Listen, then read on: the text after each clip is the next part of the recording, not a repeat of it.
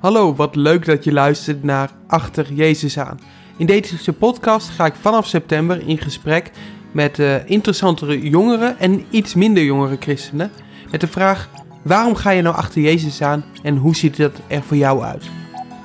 Vanwege de coronacrisis hebben we besloten om dit kanaal tijdelijk te gaan gebruiken om inspirerende Bijbelstudies en getuigenissen te delen. Dit om jou aan te vuren vanaf de plek waar jij bent.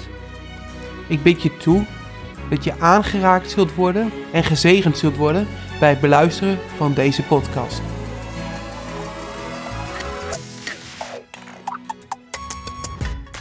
Hey hallo, wat leuk dat je weer luistert naar een nieuwe podcast van Achter Jezus aan. Ik ben Luc Salomons en ik mag vandaag jullie weer meenemen in een korte overdenking. Het is nog steeds eh, best ongemakkelijk en onwennig om dit zo via microfoon te doen. Maar we hebben gewoon gehoord dat jullie er veel aan hebben. En uh, daarom willen we dit ook blijven doen. Ik wil een kort stukje met jullie uh, hebben over uh, het Bijbelboek uh, Colossense. En dan ga ik Colossense 3 met jullie behandelen. Omdat ik geloof dat daar veel tips en trucs in staan. Hoe je om kan gaan met een tijd zoals deze. Dus we pakken Colossense 3 erbij. En dat lees ik uit de herziene statenvertaling. En dat begint met vers 1. Als u nu met Christus opgewekt bent, zoek dan de dingen die boven zijn, waar Christus is, die aan de rechterhand van God zit. Bedenk de dingen die boven zijn en niet die op de aarde zijn. Want u bent gestorven en uw leven is met Christus verborgen in God. Wanneer Christus geopenbaard zal worden, die ons leven is, dan zult u ook, dan zult ook u met hem geopenbaard worden in heerlijkheid. Kijk, dit is in het begin al een hele mooie tekst. Richt je op boven. Richt je op God. Niet op wat op de wereld is, maar wie God is. En ik merk dat um, als je te veel kijkt naar de omstandigheden, als we nu te veel gaan kijken naar het nieuws, waar wordt gezegd hoe erg het allemaal is, en we gaan alleen maar daarnaar kijken, dan kunnen we moedeloos raken. Weet je, ik heb het gevoel als ik nu boodschappen doe, dat ik in een slechte B-film zit dat je afstand moet houden. Mensen met schotten ertussen, mensen die bang voor elkaar zijn. En um, het is goed hoor dat we die voorzorgsmaatregelen nemen. Maar als we alleen naar die dingen gaan kijken, dan kunnen we wel eens moedeloos worden en angstig worden. En mijn tip is richt op wat boven is, op wie Jezus is. Want Jezus is onze hoop, Jezus is onze verlosser en Jezus is de uitkomst. Ik geloof oprecht dat Jezus het medicijn is voor alles. Dus richt je op wat boven, is. Daarin zijn wij als christenen ook anders als niet-christen. Wij hebben een levende hoop. Wij hebben een hoop die boven is. Wij weten dat Jezus in controle is, dat God in controle is. In de psalmen staat ook, degene, hij die op de troon zit, die lacht over zijn vijanden. Waar wij een grote crisis ziet, ziet God, weet je, God die voelt met onze pijn mee en zo. Maar God is niet, uh, overstuur. God is niet in paniek, want God heeft het in controle. En daar mogen wij op vertrouwen, ook al zien we het niet. Maar laten we richten op wat boven is. En daarna gaat een heel stuk vanaf uh, vers 5 over dat wij een nieuw mens zijn, dat wij een nieuwe schepping zijn. Dus uh, dat wij niet meer de dingen hoeven te doen die de wereld doet. Wij hoeven niet in ontucht te leven. Wij hoeven niet in uh, kwaadheid te leven, in haat, in lasten naar elkaar. Maar wij zijn vrij van die dingen. Dus er staat heel veel over wat we niet moeten doen. En dat is echt goed om te lezen. Want dan lees je hoe God ons bedoeld heeft. En dat, dat zegt hij ook vanaf vers 12, zeggen ze dan. Kleed u zich dan als uitverkorenen van God, heilig en geliefden, met innige gevoelens van ontferming, vriendelijkheid, nederigheid, zachtmoedigheid en geduld. Verdraag elkaar en vergeef de een de ander als iemand tegen iemand anders een klacht heeft. Zoals ook Christus u vergeven heeft, zo moet ook u doen. En kleed u zich bovenal met de liefde die de band van volmaaktheid is. En laat de vrede van God heersen in uw harten, waartoe u ook één lichaam geroepen bent. En wees dankbaar. Kijk, dat is iets wat wij mogen doen. Wij mogen ons in liefde gaan kleden. En dat juist naar deze wereld nu uh, uitstralen. Ik denk dat um, hoe donkerder het wordt, hoe verder het licht kan schijnen. Dus het is onze taak om ons in liefde te gaan kleden en dat uit te stralen naar de ander. Vergeef elkaar. Wees lief voor elkaar. Ook als je nu opgesloten zit met elkaar in één huis, ga je kleden in die liefde. In die liefde van God. Vraag God of Hij jou wil vullen met die liefde die van Hem komt en waar u ook geroepen bent. En er staat ook, en laat de vrede van God heersen in uw harten, waartoe u ook één lichaam geroepen bent. En wees dankbaar. Wij zijn geroepen om die vrede van God uit te dragen. Om mensen te laten zien dat wij vrede hebben en dat hun die vrede ook kunnen te hebben. Dus bid God dat die vrede in jou mag zijn en dat het mag uitstralen naar anderen, want daartoe zijn wij geroepen. Als brengen van vrede. Zodat mensen ook weer in vrede met God kunnen leven. Op dit moment zijn mensen veel uh, ontvankelijker voor het evangelie. Mensen zijn op zoek naar van wat is nou het doel van mijn leven en wij kunnen ze dat vertellen. Want ik geloof dat wij goed nieuws hebben. Jezus is het goede nieuws. En zijn vrede woont in ons. En dank. Wees dankbaar. Wees God altijd dankbaar voor wat hij heeft gedaan. En dan vanaf vers 16 staat: Laat het woord van Christus in rijke mate in u wonen, in alle wijsheid. Onderwijs elkaar en wijs elkaar terecht, met psalmen, lofzangen en geestelijke liederen. Zing voor de Heer met dank in uw hart. We hebben zoveel redenen om dankbaar te zijn. Zing voor Hem. Awesome. En dan vers 17, dat is zo krachtig. En alles wat u doet, met woorden of met daden, doe dat alles in de naam van de Heer Jezus, terwijl u God en de Vader dankt voor Hem. Oké, die ga ik nog een keer lezen. En alles wat u doet, met woorden of met daden, doe dat alles in de naam van de Heere Jezus, terwijl u God en de Vader dankt door Hem. Alles wat je doet, doe dat alsof je het voor de Heer doet. Deze tekst die houdt mij uh, altijd bezig. Als ik mijn werk niet zo leuk vind, dan denk ik, ik moet het doen alsof ik het voor de Heer doe. Omdat ik een christen ben. Niet omdat ik het van mijn baas moet doen, maar omdat ik een christen ben. Alles wat je doet. Als Mark Rutte zegt dat jij thuis moet blijven, doe het dan omdat je het voor de Heer doet. Alsof je het voor de Heer doet. Ten eerste omdat de Heer zegt dat wij de overheid moeten gehoorzamen. En ten tweede, als je nu thuis blijft, niet alleen omdat het van Rutte moet, dan kan je gaan zitten mokken. Maar je kan ook thuis zitten en denken van, oké, nu zit ik thuis. Nu ga ik het doen alsof ik het voor de Heer doe. Dus omdat ik zoveel thuis ben, heb ik meer tijd om met Hem te besteden. Heb ik meer tijd om naar Hem te kijken. Turn your eyes upon Jesus. Richt je op wat boven is. Ga dat doen als je thuis doet, want je doet het alsof je het voor de Heer doet. Als je boodschappen doet voor je oma, doe dat alsof je het voor de Heer doet. Niet omdat het een klusje is, maar omdat je zielsel van haar houdt en omdat je de liefde van Jezus wil uitdragen. En dan kan het zomaar zijn dat je denkt van, dan ga ik ook mijn oma's buurvrouw even vragen of ik wat voor haar kan kopen. Doe het alsof je het voor de Heer doet. En dank Hem in alles.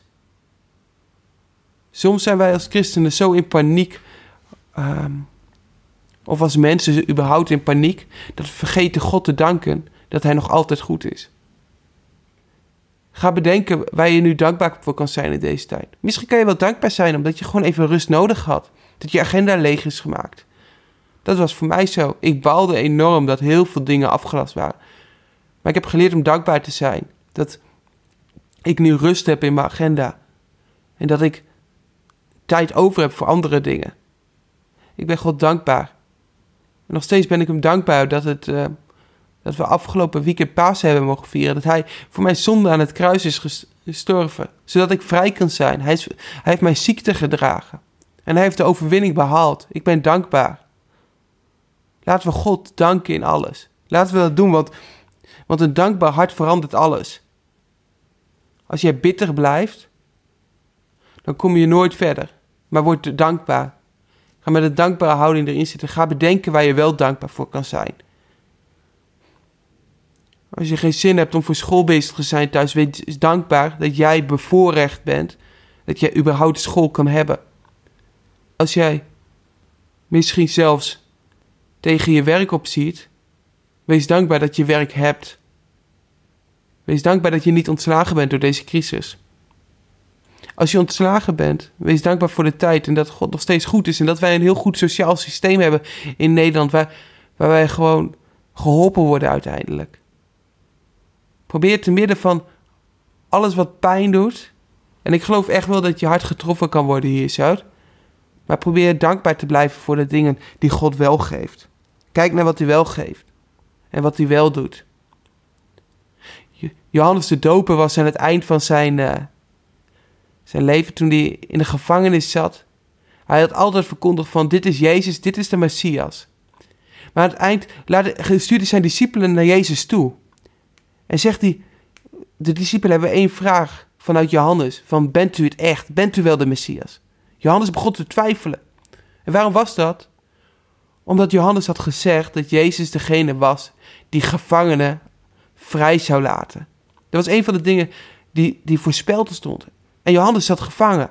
Dus hij zag dat niet. En wat zegt Jezus tegen, als antwoord tegen deze discipelen? Zeg hem wat ik wel doe. Zeg hem wat jullie hebben gezien. Dat de blinden zien. Dat de lammen wandelen. En dat demonen worden uitgedreven.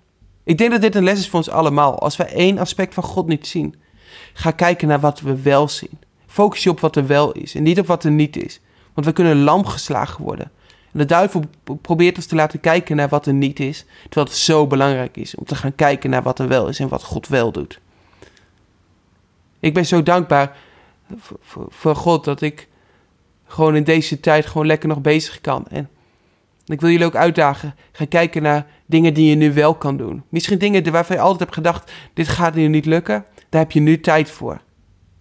Ga ermee bezig. Ga het oppakken. Ga God vragen: van wat kan ik nu voor u doen? Doe het alsof je het voor de Heer doet. Wat je ook doet. Ik wil kort met jullie bidden. Vader, dank u wel dat u goed bent. Dank u wel dat u een God bent waar we altijd dankbaar voor kunnen zijn. Dat we u ook altijd kunnen danken in welke situatie dan ook. Vader, ik dank u dat uh, wij goede leiding krijgen van de regering. En ik bid ook voor de regering, ja? Dat u ze de wijze keuzes zult geven. Dat u ze door u geïnspireerde keuzes zult geven. En vader, ik dank u dat u alles heeft overwonnen. Dat u elk virus en elke ziekte heeft overwonnen. Vader, ik bid ook genezing uit over iedereen die op dit moment luistert. En vrijheid, Heer. Dat ze uw vrijheid zullen ervaren. Maakt niet uit op welke plek ze zitten, maar dat ze uw vrijheid zullen ervaren. Vader, ik bid dat uw vrede in ons hart zal landen. Dat wij vol zullen zijn van uw vrede, Heer. Dat wij uw vrede zullen uitdragen naar mensen om ons heen. En dat wij als christenen onze plek zullen innemen. Dat we zullen schijnen voor u. In de naam van Jezus. Amen. Dank jullie wel. Hier volgt nog een teaser voor de nieuwe serie van Achter Jezus aan, die vanaf september gaat beginnen.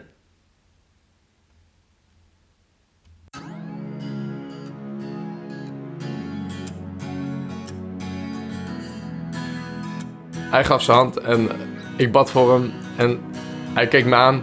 Hij zei, voor hoe lang is dit? Ik zei, uh, hoe bedoel je? Weet een beetje vragen van, nou, wat, wat bedoel je precies? Hij zei, nou, uh, de pijn, weet uh, hoe lang blijft dat? Ik zei, voel je geen pijn dan? Nee. Voel je dat hiervoor wel dan? Ja. Oh, oké.